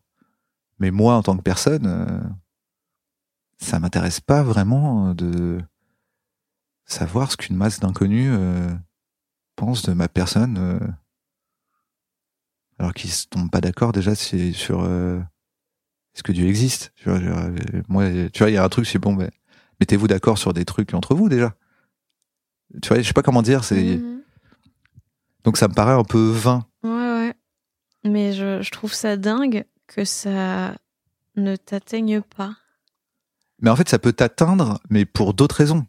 Tu vois, c'est-à-dire que quelqu'un qui va me dire un truc extrêmement violent, extrêmement méchant, ça va pas m'atteindre parce qu'il est méchant avec moi. C'est, je suis pas là, oh, il est méchant. Mais ça m'atteint sur le fait qu'il y a des gens qui peuvent être aussi méchants dans le monde. Je me dis, mais cette personne, elle existe. Moi, bon, c'est un message extrêmement euh, méchant sur euh, Instagram qui m'envoie, ou sur euh, Twitter. Mais cette personne, elle a des gens au- autour d'elle. Et cette personne existe dans le monde. Et si elle se permet de se parler, de parler comme ça à moi, j'imagine que cette personne va pas se gêner pour parler comme ça à son enfant ou à des gens autour de, autour de. Et c'est plus ça qui va me faire de la peine de me dire, ah oui, c'est vrai, il y a des gens, ils sont vraiment méchants, quoi. Quelqu'un, il s'est, il s'est dit, tiens, il faut absolument que je trouve le bon agencement de mots pour essayer de faire le maximum de peine possible à cette personne que je déteste pour plein de raisons complètement euh, dérisoires. Donc c'est, ça existe, quoi. Donc ça peut quand même, euh, tu vois, faire de la peine. Ouais, mais même en, en bien, en fait, je trouve ça fou que ça te. Genre, ton ego, il n'y a jamais de, de vague en fonction de. Si, mais mon ego, je le mets dans les œuvres. C'est-à-dire que peut-être que je pourrais avoir une, une blessure égotique si je fais un truc et que vraiment un maximum de gens me disent c'est le pire truc que tu as fait de ta vie. Et là, pourquoi est-ce que ça te poserait problème si toi, c'est quelque chose qui te plaît? Enfin, Est-ce que ça te En pose un fait, non, problème ça, déjà? ça me poserait pas problème, ça me pose problème parce que je travaille pas tout seul, je pense. C'est-à-dire que j'aurais Ouais. l'impression d'avoir euh, mal fait, de, tu vois, d'avoir trahi quelqu'un. Mm. C'est plus ça. C'est pour ça d'ailleurs que je fais pas trop de trucs solo. C'est que j'en ai un peu rien à foutre. Mais par contre, de travailler avec quelqu'un pour qui c'est important, ce que le public va penser de ce qu'on fait, ça me motive pour faire un truc bien, quoi. Est-ce que tu as des... des ambitions long terme? Hmm. Est-ce que j'ai des ambitions? Et ça peut être euh, avoir une maison euh, à 7 et un potager. Oui, je sais bien. Ouais. Euh, Je pense pas que j'ai l'air très décadent. alors. Euh, mon ambition, mais en fait, c'est- pas trop, euh, ouais, de m'entourer, euh, c'est d'être le plus tranquille possible, entourer des bonnes personnes. j'ai des ambitions de d'équilibre euh, avec autrui, je pense. J'ai pas trop de problèmes d'équilibre avec moi-même, j'ai des problèmes d'équilibre avec les autres. C'est-à-dire? Bah, de trouver des gens avec qui ça s'équilibre, tu vois, où tu te dis, la vie, elle est vraiment cool, c'est bien équilibré. Et là, c'est déjà le cas où tu t'en... Il y a encore des gens avec qui tu deviens ami maintenant Genre? Euh, ouais, ça peut arriver, mais euh, c'est pas. C'est pas un besoin, en tout cas. Je dis pas, Ah, je manque d'amis. Mais est-ce que tu as encore des besoins que, qui sont pas comblés? Euh, je pense qu'il commence à être euh, extérieur à moi. C'est-à-dire? Bah, je, je commence à avoir besoin que les autres aillent mieux. Hmm. Tu vois, donc et je pense que tu commences euh, autour de toi et puis euh, avec un peu de chance, le cercle s'agrandit. Mais je pense que quand tu vas bien, t'as quand même, je sais pas comment dire. Tu vois, si euh, ton but c'est de faire des bêtes de soirée sur ton yacht, une fois que t'as le yacht, bah il faut des gens dessus. Et donc il y a un peu ce truc-là, c'est genre tu dis bah maintenant que si ça va bien pour moi, euh, ce serait bien que ça aille mieux pour les autres. Et en plus si ça ira mieux pour eux, ils voudront que ça aille mieux pour les autres. C'est un cercle vertueux. Donc il y a un peu ce truc-là, mais du coup sinon je sais pas trop. hein, Les ambitions, c'est pas trop mon juste qu'on me laisse tranquille et que donc non, je pense que ouais, je sais pas. Euh, plus je vais réussir à trouver des solutions au fait que je suis pas d'accord avec des trucs en place et qu'on n'arrive pas à m'expliquer pourquoi ils sont là, ou alors je suis pas d'accord avec les raisons pour lesquelles ils sont là, dans les relations, dans la vie, dans la société, dans, les, dans, le- dans nos métiers, dans nos, euh, dans nos interactions, dans euh, notre façon de vivre ensemble, plus je serai content. Et genre, qu'est-ce qui te pose problème, par exemple? Enfin, pose problème, en tout cas. c'est pas que ça me pose. Enfin, qui me. Mais je sais pas, il y a tout en fait. C'est. En fait, c'est assez, c'est assez bizarre de, tu vois. En fait, de te dire que chaque chose qui a pas une bonne, tu vois, par exemple, tout ce qui est, par exemple, qui relève de la tradition, ça me pose déjà un problème parce que quand on me dit, mais oui, mais c'est la tradition, je dis oui, mais ça veut dire qu'il y a des gens qui l'ont décidé il y a 3000 ans et qu'on continue de le faire pour aucune raison. Il y a un exercice de pensée, euh, je sais pas si tu la connais avec les singes. En gros, j'essaie de la faire vite, c'est genre, euh, mais c'est un exercice de pensée, mais on peut l'imaginer comme une vraie expérience. Mhm. Et on a tendance à se dire, ah oui, ça devrait se passer comme ça. C'est en gros, euh, tu prends euh, six singes, d'accord, tu les mets, tu les enfermes, tu mets une euh, un système avec une banane ou ce que tu veux. disons que c'est une banane puisque c'est des singes. Euh, ils, euh, s'ils essaient de prendre la, la banane, ça leur fait tomber de l'eau dessus Mhm. sur tout le monde. Donc dès qu'il y en a un qui essaye de prendre une banane, tout le monde se fait arroser, ils ont tous le somme. Euh, une fois que c'est bien compris, tu te rends compte que dès qu'un singe essaye d'attraper euh, la banane, les autres le frappent. En disant, mec, déconne pas. Et là, en fait, t'enlèves un singe et tu mets un nouveau singe. Et donc lui, il est pas au courant. Il voit une banane, il veut la prendre. Mais il se fait taper. Donc il la prend pas. Et une fois que tu vois que ce singe-là, il va pas la prendre, t'enlèves un autre singe, t'introduis un nouveau singe, qui se fait taper, etc. Et une fois que t'as remplacé tous tes singes, t'enlèves le système qui faisait tomber de l'eau, et t'as plus aucun singe qui, qui va aller chercher la banane. Mais si tu pouvais lui parler et lui dire pourquoi est-ce qu'il faut pas toucher cette banane, il sait pas. Mhm. Et s'il y en a un qui essayait, Il est après. Il se ferait taper. Ouais. Et s'il arrive quand même, et s'ils se mettent tous d'accord en disant, venez, on réessaye quand même, ça fait longtemps, on sait même, qui sait pourquoi on ne devait pas toucher cette banane? Moi, j'ai juste le vague souvenir que quelqu'un qui s'est fait casser la gueule a cassé la gueule à quelqu'un qui s'est fait casser la gueule qui m'a cassé la gueule. Et ben là, il prendrait la banane et il, il dirait, cool, on pouvait la manger depuis le début. Mhm. Et pour moi, c'est cette réflexion-là, dans quasiment tout ce qu'on fait. Je dis, tu le fais juste parce qu'on t'a dit que c'était comme ça, et la personne qui t'a dit que c'était comme ça, elle te le dit parce qu'on lui a dit que c'était comme ça. Mais on t'a pas expliqué pourquoi. Et si on t'a expliqué pourquoi, c'est une bonne raison de le perpétuer. Mais si on t'a pas dit pourquoi, c'est bizarre. Interroge-toi toi-même sur euh, ce que toi tu veux, et en plus on est nombreux, donc il y a moyen qu'il y ait suffisamment de gens qui soient d'accord pour qu'on puisse vous traîner ensemble.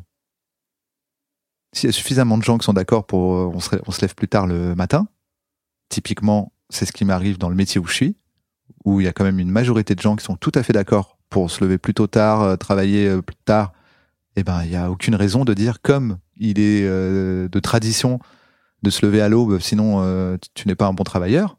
Et ben voilà, on s'est tous mis d'accord. Nous, on se lève à 14h et on vous emmerde. Il n'y a pas de raison de pas le faire.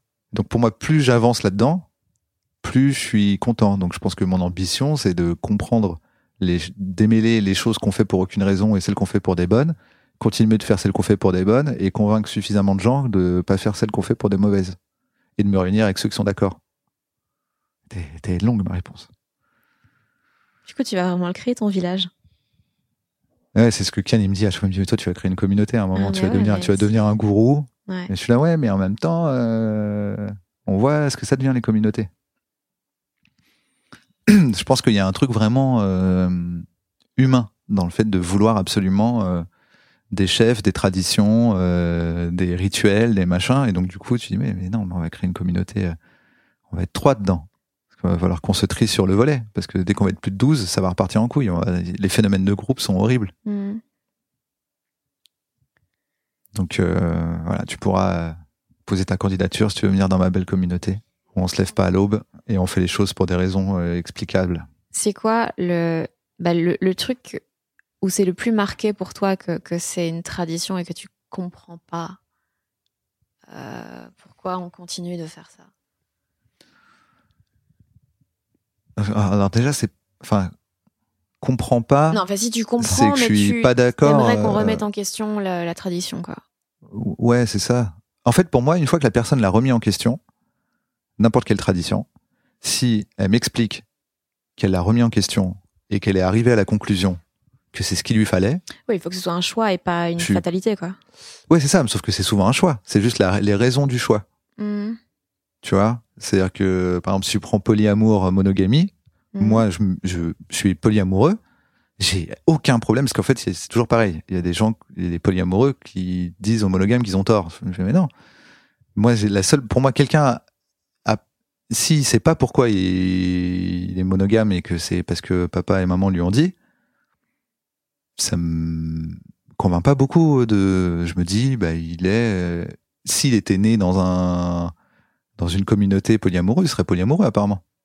Donc il n'est pas en train de me dire ça me correspond. Il est en train de dire euh, ça me va comme ça et j'y touche pas. Ce qui est un choix. Mais euh, moi, c'est pas mon délire. J'aime bien remettre en question, et j'ai pas tout remis en question dans ma vie, mais j'aime bien remettre en question. Et il y a des choses où, où je me dis, eh, c'est quoi, je pourrais le remettre en question, c'est bon. Apparemment, c'est un jean qu'il faut mettre. J'ai pas besoin de, de m'exprimer par la mode. C'est quoi, je vais au plus simple, je mets un jean. Donc je comprends complètement.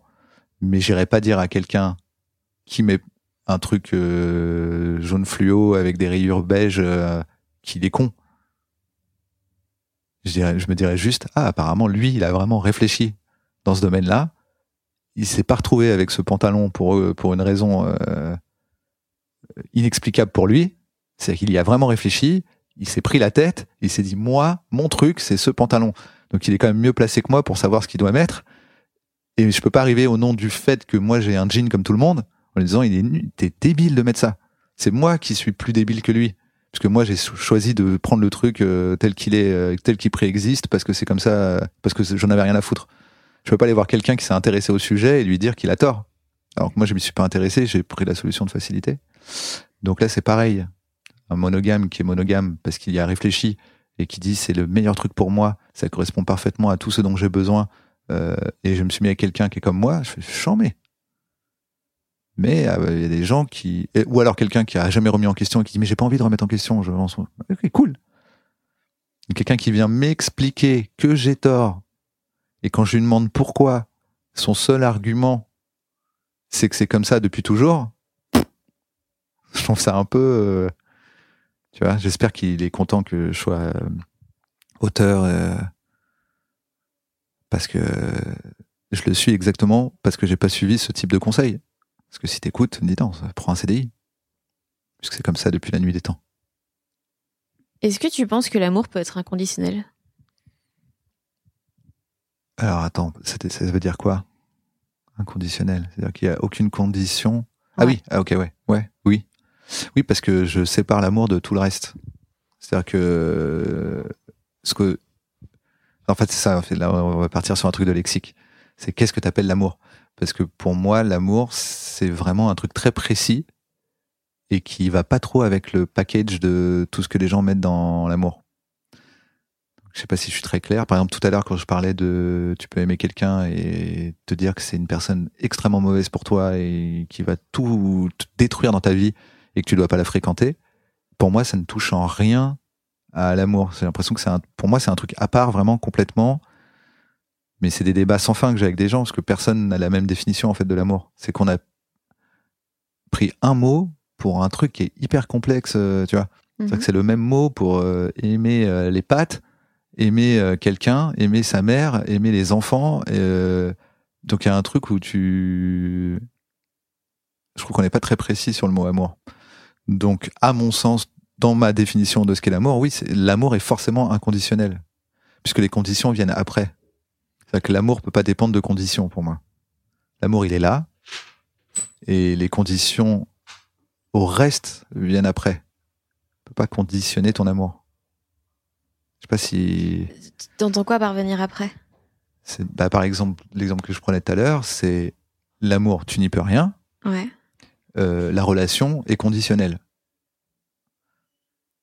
Mais l'amour, tu n'y peux rien. Il est là. Et ensuite, les conditions euh, viennent dans, qu'est-ce qu'une- dans, dans une relation, dans... mais même dans ce que tu ressens vis-à-vis d'une personne. Là, ça peut être, je sais pas, par exemple, euh, l'amour maternel ou quoi, tu vois. Est-ce que Ouais.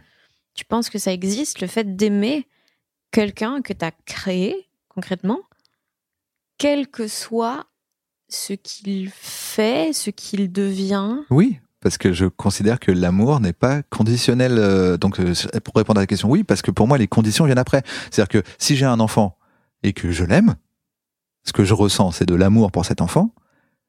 Ensuite, c'est euh, il tue. euh, il se trouve que mon enfant, c'est Hitler. Ouais.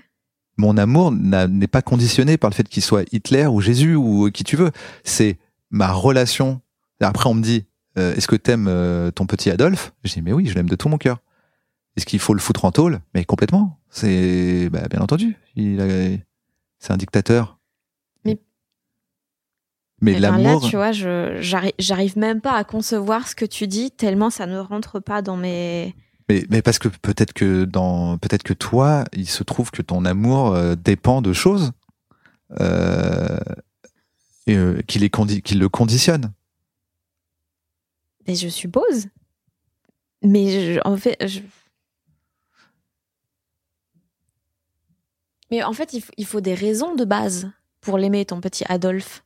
Mais t'as jamais été, euh, t'es jamais tombé euh, genre folle amoureuse de quelqu'un pour aucune raison. Jamais eu de coup de foudre ou Non bah ok. Donc c'est pour ça que je te dis ça dépend de. Mais est-ce que quand t'aimes quelqu'un, tu peux. Tu trouves. Tu, tu sais lister les raisons, genre?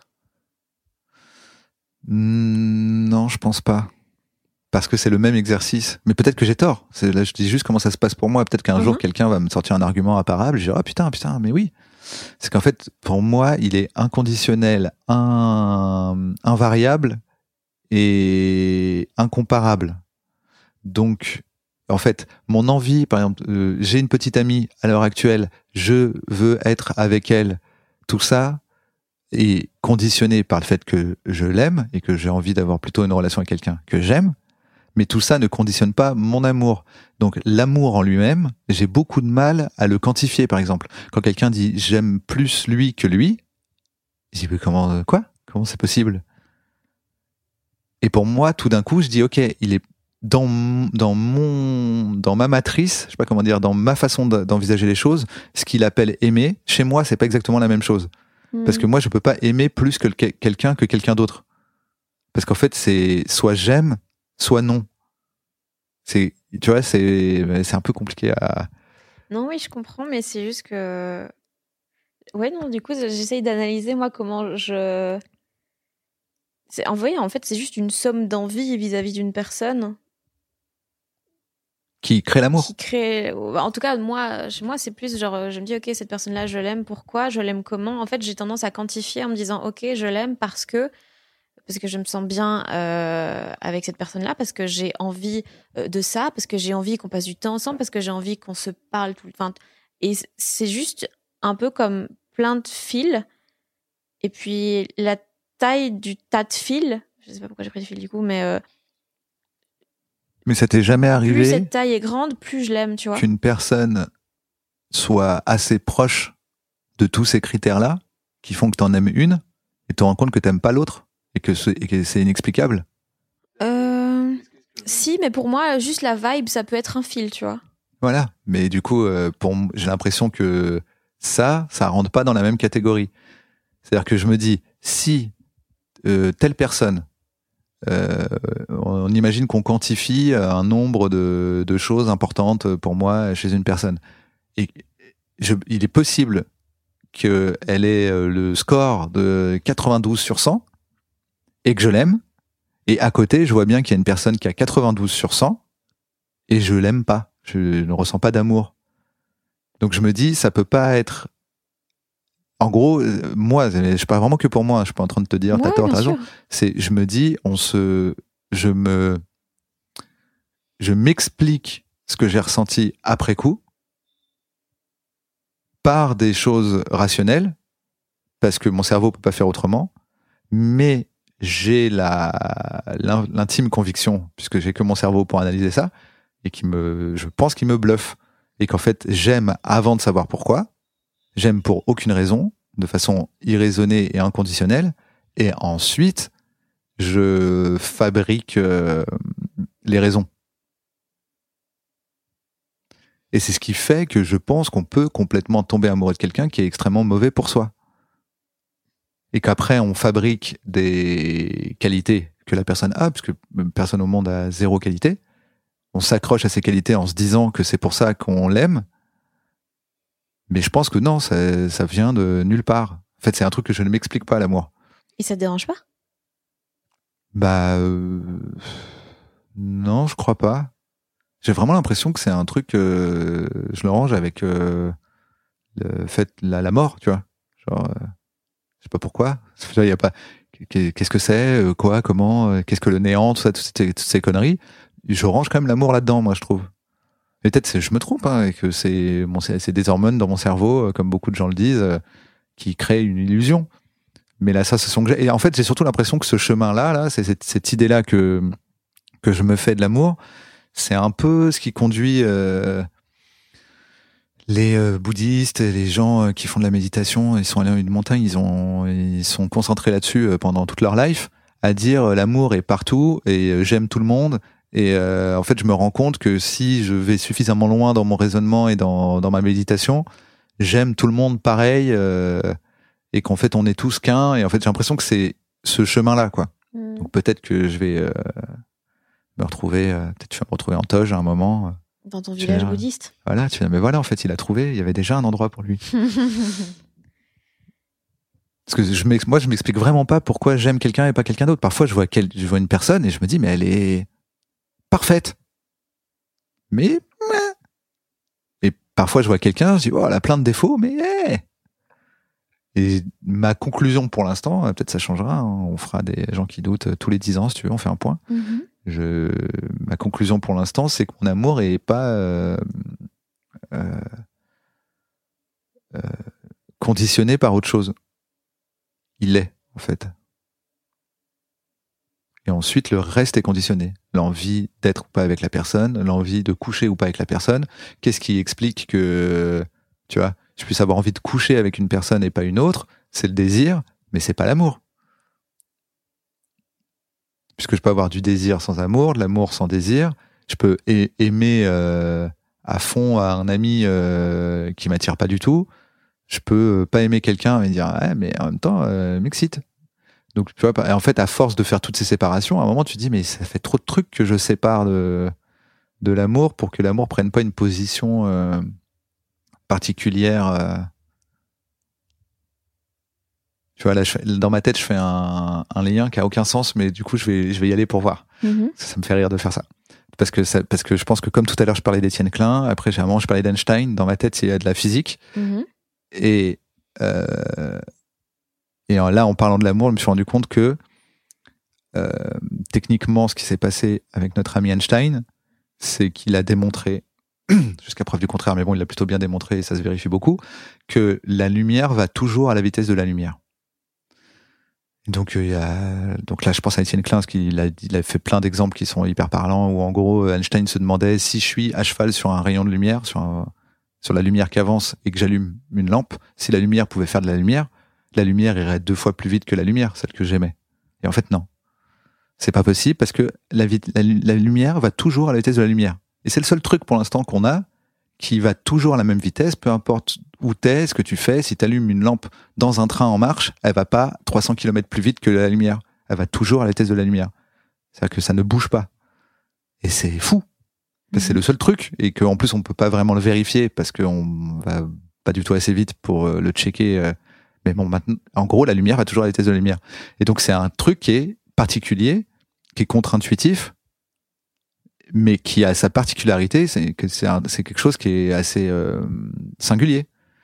Et ben, j'ai l'impression que l'amour c'est pareil, qu'en fait elle ne répond pas aux mêmes euh, règles que le reste, qu'en fait c'est le truc au bout, c'est le truc infini, qui est pas vraiment infini, mais c'est le truc qu'on peut pas. euh, l'amour va toujours à la vitesse de l'amour. Que du coup tu peux pas le quantifier, tu peux pas dire ah voilà une lumière plus rapide, une lumière moins rapide. Euh, non, la lumière va toujours à la vitesse de la lumière. Donc euh, si je fais un livre et que je l'appelle L'amour va toujours à la vitesse de l'amour, je te Ça mettrai euh, dans les remerciements. Ah, bah, c'est très gentil. Mais du coup, j'ai envie de terminer là-dessus parce que j'aimais bien. En fait, c'est tellement une vision que moi, j'ai pas que je me dis, putain, j'aimerais croire que c'est vrai. Mais si tu t'intéresses à des choses plus fortes parce que c'est pas ce que tu penses, ça fait de toi une personne de très grande qualité. Puisque c'est vraiment l'inverse d'être un, d'être un con. Les gens qui s'intéressent qu'à ce qu'ils pensent déjà, oui, en mais disant je veux juste conforter ce que je pense déjà, euh, d'un côté, je m'intéresse surtout à ce que j'ai envie de croire, mais pas à ce que je trouve le plus probable. Donc, je sais pas si c'est une si bonne chose. Bah, c'est-à-dire que là, toi, tu penses pas comme moi, Non. mais ça t'intéresse parce que je pense pas comme toi. Mais parce que j'ai envie d'y croire. J'ai envie de croire Ah. que t'as raison, tu vois. J'ai en- j'ai envie de. T'as envie de croire que l'amour va à la vitesse de l'amour? Oui. non, mais j'ai envie de croire que c'est euh, aussi spécial et pas explicable que, que, que tu, que tu le dis, en fait. J'ai envie de croire qu'il y a ce truc que tu. Bah pour le coup, là, on est vraiment dans la croyance. Moi, j'ai rien à démontrer. hein. Je te non, dis non, ce que non, je crois. en, en fait, c'est juste que j'ai envie. Là, on est vraiment, c'est vraiment de la croyance. Je te dis ce que je crois moi de l'amour et tu me dis ce que toi tu crois de l'amour. Mais quand tu dis j'aimerais croire comme toi, je fais bah crois-le, hein, parce qu'en fait, non, en fait, euh, j'aime- j'aimerais à un moment avoir une preuve. Non, mais il y en aura pas. Ouais, mais si je le ressens aussi, tu vois. Et Ah, avoir, genre avoir un peu la foi. C'est comme te dire j'aimerais croire en Dieu dans le sens j'aimerais avoir la foi. ouais, c'est ça. Et alors que là, quand j'essaye d'y croire, j'y arrive pas quoi. C'est ça. Là, je j'ai pas encore. J'espère euh, que tu auras la foi en l'amour qui va à la vitesse de l'amour. bah, Inch'Allah. Bah, tu vois, tu crois. Tu crois en Dieu déjà. Oui, oui. tu crois en. Allah, donc. euh, Ouais. Parce que si, si tu fais reposer le fait de croire un jour à un truc Ouais, en quel, Sur en un gars en lequel tu crois pas, ça va être ça- compliqué. oh, putain, merde, l'amour est mort. Putain, c'est mort là. Ouais, non. T'attends après un gars auquel tu crois pas pour qu'il te fasse croire un truc auquel tu crois pas. Je serais toi, je ferais pas ça. Bah, nickel. Merci, Bruno. Mais merci à toi. Vous pouvez suivre Navo sur Twitter et Instagram et regarder, écouter plein de choses qu'il a coécrites et réalisées, les séries, les spectacles, les podcasts. Il est aussi chaque semaine dans les vidéos Un bon moment avec Kian Kojandi et plein d'invités super cool. C'est dispo sur YouTube et Canal. Je mets tous les liens dans la description. Merci évidemment d'avoir écouté les gens qui doutent. J'espère que l'épisode vous a plu, même s'il était un peu foutraque. Euh, Vous pouvez vous abonner à ce podcast via Spotify, YouTube, iTunes, tout ça, et vous pouvez le soutenir via Patreon en faisant des dons de la somme de votre choix, ou bien si vous voulez le soutenir sans mêler l'argent à tout ça, ben, ce qui m'aide vachement, c'est quand vous commentez et partagez les épisodes, comme ça, ça me permet d'avoir plus d'auditeurs, et donc ainsi, peut-être qu'un jour, bah, je pèserai assez dans le game pour inviter Emma Watson. Yes. Donc voilà, euh, à dans deux semaines pour un nouvel épisode des gens qui doutent, et si vous voulez être tenu au courant de la suite, vous pouvez évidemment aussi me suivre sur les réseaux sociaux, Facebook, Twitter, Instagram en tapant Fanny Ruet. Bisous Et j'ai oublié de vous dire que cet épisode avait été mixé par le fabuleux et l'extrêmement séduisant Maxime Moitieu. Selling a little or a lot? Shopify helps you do your thing however you cha-ching. Shopify is the global commerce platform that helps you sell at every stage of your business. From the launch your online shop stage to the first real life store stage, all the way to the did we just hit a million orders stage. Shopify is there to help you grow. Shopify helps you turn browsers into buyers with the internet's best converting checkout. 36% better on average compared to other leading commerce platforms because businesses that grow grow with Shopify. Get a $1 per month trial period at shopify.com/work. Shopify.com slash work.